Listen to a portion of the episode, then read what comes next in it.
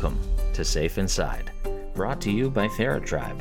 I'm Jeremy Loomis, and these are my conversations with Sandra Fields, an LPC and certified clinical trauma treatment provider with over 35 years' experience helping people who have been through trauma.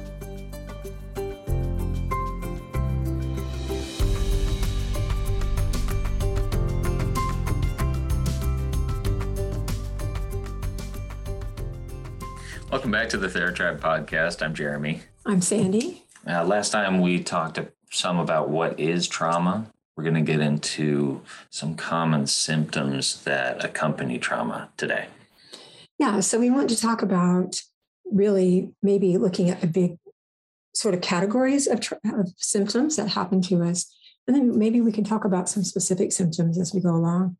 I also want to talk about some symptoms that are specific to all traumas. And then maybe we might be able to talk about maybe a handful of symptoms around people that have experienced complex trauma, which is a different type of trauma. So we might talk about that as we go along too, if that's okay. Sounds good. Okay. All right. Well, let's get started. Yeah, let's get started. So it's hard to be really excited about trauma. Because, let's get excited about trauma. Yeah, that doesn't feel really all that great. Right. Ooh, trauma, yay. But maybe get excited about working your way through it and coming out the other side of it. Yes, that's what we can get behind. Like if you've ever been through a significant car accident, you realize, oh, we can actually work through this scar tissue and start feeling some mobility again. Yeah, that's something to be excited about. So stick around. Yes, so it's not fun to hear what the physical therapist is going to do to you, but or how many weeks it'll take. But it is good to work through it.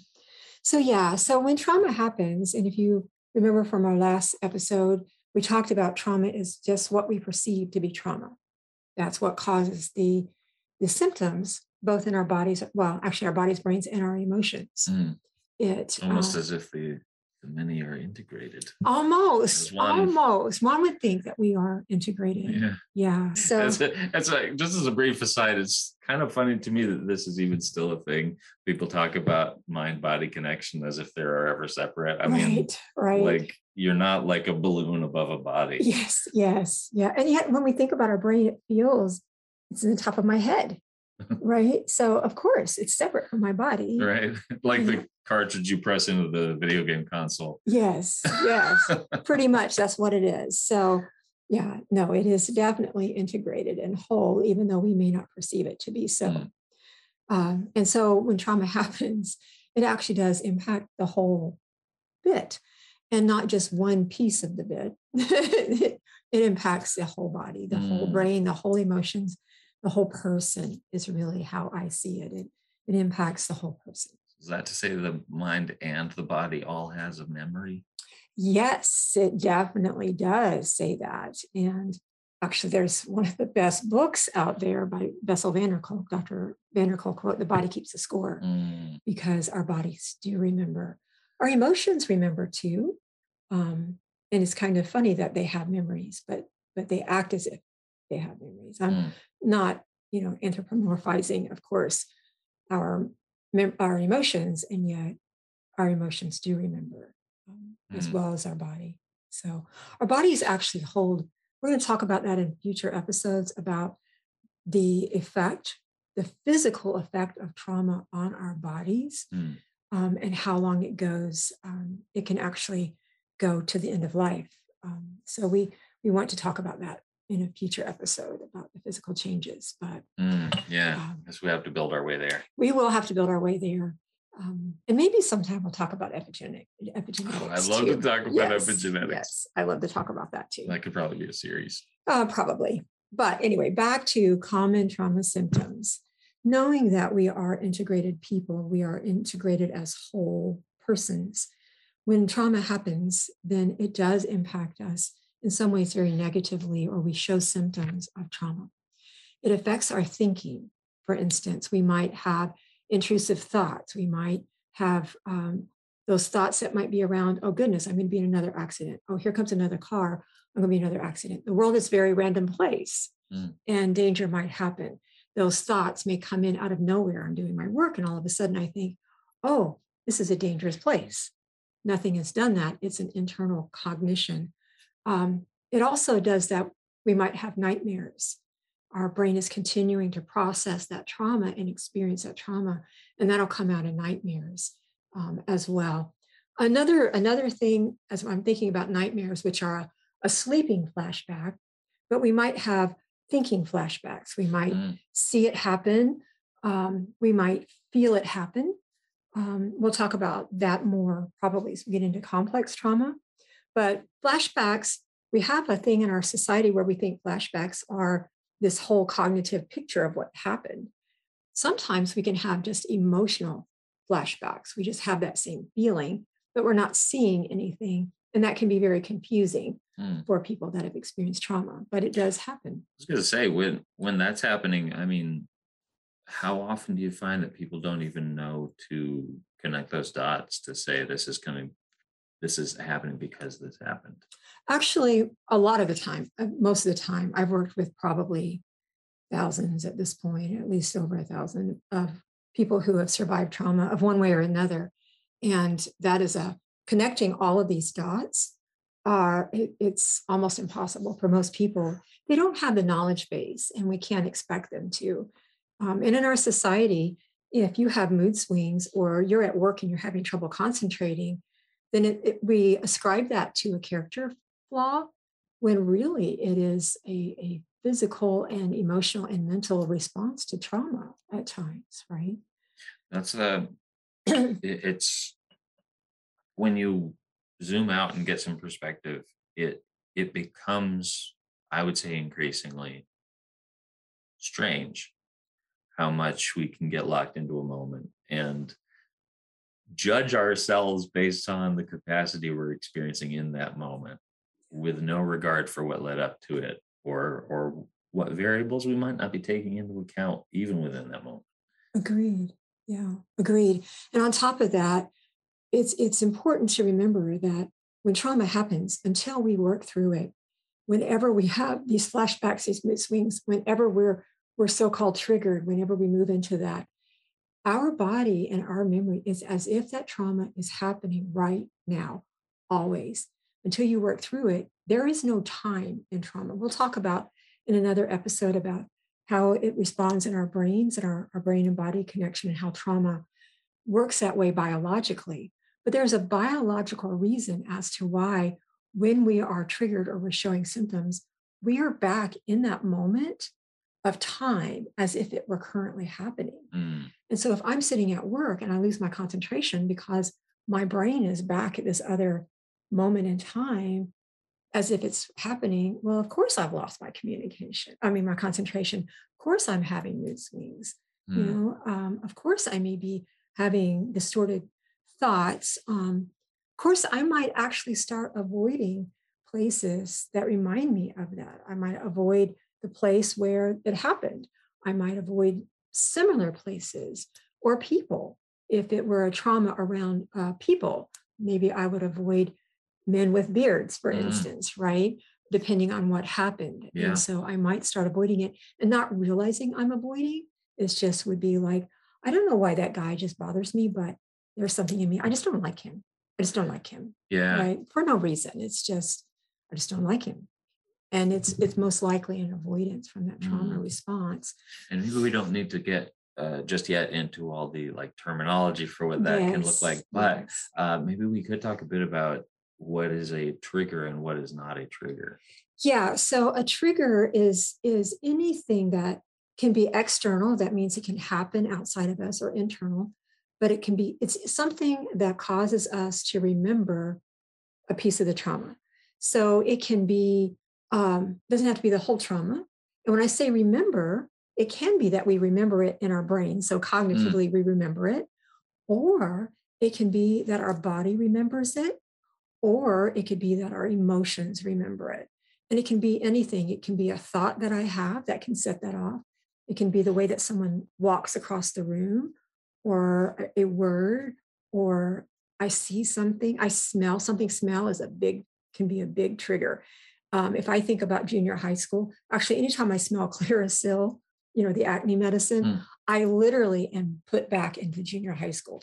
Tells you what I had around my nose the whole time during junior high school, right? That Clearasil, and there's a reason for that. So our brains does not filter anything from smell.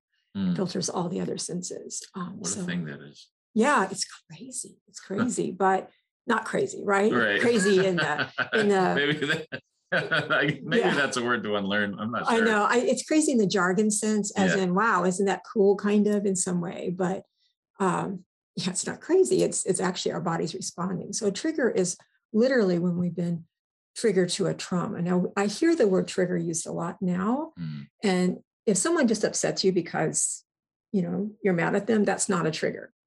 But triggers can actually be pretty small, and they're not something to sneer at because they are challenging to manage in life if you're being triggered while you're trying to go through life, right?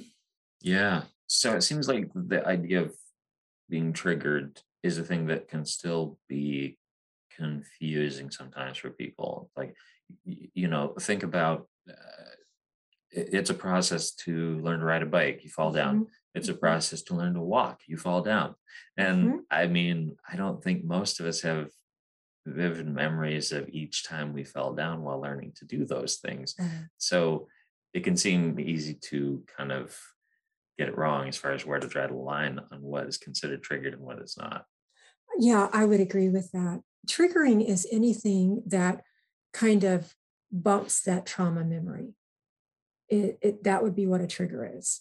So it's like I said, it can be anything at all, but it specifically bumps or runs into that trauma memory and reactivates it in us, in our memories, our bodies, and or our emotions. So, and I wonder if you would change the phrasing of this at all, or if this sounds pretty faithful to what it is. Would you say that the trauma trigger is touching an experience either in your brain, the rest of your body, or both, that is said something's happening again that experience has taught me I'm not prepared to handle? Yes, that is exactly what I would say. That's a good way of saying it. The whole concept of trauma means that we are feeling very helpless and hopeless in a situation without the resources to be able to cope and deal with it. That is the definition of trauma to some degree. And that can happen, again, through our perception. If we perceive that we're helpless and hopeless and we don't have the resources to manage or to deal with a situation or an event, then we become traumatized. So it is that. Our options may outside look larger than they look, or look more plentiful outside of the situation to other people. But if we are perceiving that we have no options, then it causes trauma. Oh, can we talk a little bit about what's happening there when you get that like tunnel vision? Well, it is because you've moved up into that fight flight. You've probably moved into closer to that dorsal vagal response, which we will talk about later. We'll get into all the biochemical stuff. It'll be fun. But you kind of freeze, and you no longer, even with fight or flight, the thought behind that is, I can do something, right? I can run away, I can fight. But when you move into that freeze area, when your dorsal vagal, the back part of this nerve, kind of, your vagus nerve kind of activates, you begin to think, I can't. You move from I can to I can't. And so we know that people who have been traumatized, the number one thing that we know as therapists that we need to make sure that we offer is actually agency, because trauma implies that there's a lack of choice. And maybe we ought to define agency, because I'm not sure that that's in the common vocabulary of everybody listening. Yeah, agency is basically the ability and the right, I guess, being able to have personal choices to what happens to you and or your body, right? So that's agency. It's literally personal choice to direct your life in a way that is right for you. It's the right to life, liberty, and the pursuit of happiness. It's right to make your own choices. It's the right to say yes or no to things. It's the right to say, I want to stay safe in my car. It's the right to say, I want to only have consensual sex. It's the right to say all of those things, and then being able to say that effectively. And that's what happens. I say, no, I don't want this, and that does not happen. right? Yeah. But trauma by definition takes away our agency. It takes away any choice that we have in the event. We do know that people who have experienced trauma where they froze and there probably were things that they could have done, but they couldn't see it in the moment. They could have run away. They could have hit. We see that sometimes in sexual assault victims that may or may not have fought back. But those who fight back actually have an easier prognosis, a faster prognosis. They heal faster than those who were unable to fight back because there's a lot of shame around that. But in either regard, their agency was stripped from them. And so it didn't matter whether they fought back or not, their agency was stripped from them, right? It can make for complicated memories though. It really can do that. And it doesn't help that society also doesn't understand the response in the body in the middle of trauma, right? Which I mean makes it even more important for us to learn to function on a level of recognizing that we're more than just this recognizable surface level life form. It's like there's so much more to who and what we are that and you have to, like, you actually have to recognize that in order to even function in it. Mm-hmm. Mm-hmm. I think we've had a very two-dimensional view of humanity for a long time. And this discussion around trauma can also be, taken to other areas of life and played out there because we aren't two-dimensional. We're not even three-dimensional. We're probably like, well, I could come up for a case for five-dimensional, but we're probably even more than that, right? We really don't know how many, but we are certainly not two-dimensional. And so recognizing that we are much more complex than previously thought. I mean, this is not new knowledge, but trauma work is actually fairly new within psychology and within biology. I occasionally do trainings for medical residents at teaching hospitals around the impact of trauma on people's biology and what that may look like in a doctor setting, in a hospital setting, how they can recognize it, and then how they can also practice in a trauma-informed way, because we're much more complex, right? So the symptoms are, I might be showing up with a headache and severe headache time after time, and the doctor's trying to figure out what's going on with that, but it may actually be a trauma symptom, a trauma response. Which makes it harder to diagnose for. And treat, because until you actually fix the problem, you can palliate the symptom, but you can't really treat. It's going to continue I'm going to continue to have my headache, right? And who wants to live a life with a headache? Yeah. You know, so. And this is also, as another brief aside, this is also why you're going to hear, whether you come to TheraTribe or go to a different place for counseling, at some point, you're probably going to hear your counselor say something to the effect of, I studied counseling, but you're the expert on your life. Mm-hmm. And so part of the process is learning, is helping you learn to tap into, all right, what's really going on inside of me? Because it's not all about learning or memorizing the right way to do a thing. It's like working with the operating system that you actually have to work with. Yeah, I call it system maintenance with my clients, right? Because they're the only ones that can actually see what's inside of them, you know. So the trauma symptoms and the trauma responses are so variable, you know. Many times when we're working through trauma, I will ask the client, you know, if they don't know what's going on in their emotions, I will just say, tell me what you feel in your body. And we'll start with that. A lot of times that's even easier than identifying what emotions they're feeling around that trauma, right? Or in a flashback or when they've been triggered, right? Because our trauma symptoms are very, like I said, they hit every area of our lives. We may have trouble either falling asleep or staying asleep. We may have restless sleep. We may sleep too much. Maybe we sleep all the time, and it's a way of being in denial and not looking at things. our eating might change, for instance. And we might not put that together. Like you said, we may not connect the dots with our trauma. It's like, why am I eating more? Why am I eating less? Why am I no longer eating this? And I only want that.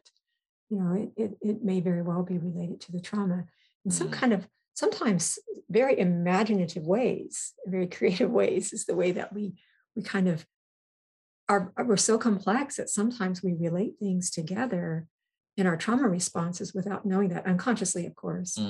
And could an example maybe be trying to fill a sense of emptiness by trying to fill yourself physically with food rather than recognizing an emotional emptiness? Could very, very well be. You know, we've talked, most of us have heard about young girls who have been molested, who then eat a lot of food. And even though they're like 9, 10, 11 years old, they gain a lot of weight. And we've learned that it might be because, you know, they are trying to become unattractive to their molester. That's one way that it happens. Now, that 9-year-old girl doesn't know that that's what she's doing. She may also be comforting herself with food. You know, it is a matter of choice. Other young girls we know around eating patterns might become anorexic. That's one area in which they can control. They're finding that agency. They're finding that control over what happens to them, their emotionally or in their body, or, you know, it's around that kind of thing, for instance. Right? Yeah. It seems like the thing we can at least kind of say is in a general sense, just easy to see once you know what you're looking at, is like just how important it is to have your own sense of choice. And if agency has been taken away from you, it may have been taken away in a way that is hard for you yourself to recognize, because the way that it was taken away from you might have been what was normal in my family or whatever community you were part of. And that's not always, it doesn't always mean you need to villainize whatever system you were a part of, but if it resulted in you just plain not having a choice, then that could be reaping a bad harvest some years down the road that leaves you with a lot to untangle. Yeah, I would agree with that. And I think as we go further on into this series of podcasts, we will most likely touch on the impact of developmental trauma and how that changes and what it takes from you, right? It does that, but those are part of the symptoms. Is you may not be able to understand how a healthy, functional family looks, or what a relationship looks like, and how can you be a healthy, happy partner in a relationship, for instance. That's part of the symptom as well as the cost of trauma for many people. You want to touch on any other common symptoms before we wrap this one up? I think that we have a lot. I think if you have experienced trauma and you have things that are happening that didn't happen before, or if you have long-term trauma, for instance, childhood trauma, the developmental trauma, if you figure out that a lot of the things that you do may seem a little different than your buddies, right? You might want to check in with your therapist and see, because it can be very, very challenging to kind of put it down. But remember that trauma is usually, responses are either what we call hyperarousal or hyper something. We're doing something a lot of, so it may be that we're hyper vigilant. We might sit, and always we have to have our back to the wall, and we have to be able to watch the door. Our systems are aroused a lot, and so we may have a lot of restlessness, anxiety, panic attacks, things like that, nightmares, often like that. And then there are things that we might avoid. We might avoid our places. We might avoid thoughts. We might avoid feelings. We might avoid even conversations. We just may not realize that that's what we're doing. So that's really kind of the categories of trauma symptoms. So, yeah. Hope you learned something new. If you're recognizing that any of this has applied in your own life, that's probably a step of progress, even if it feels a little overwhelming right now. It's part of why if we do what we do, we think it helps people to be able to have somebody walk them through this process. So yeah, you can always reach out to TheraTribe or reach out to someone local if you're more comfortable with that. But yeah, if you're recognizing that you need help, there's nothing wrong with admitting it. And again, it's something to be excited about to come out on the other side of some of this stuff. Yes. Well, thank you very much. Thanks for joining us. Please stay tuned for more.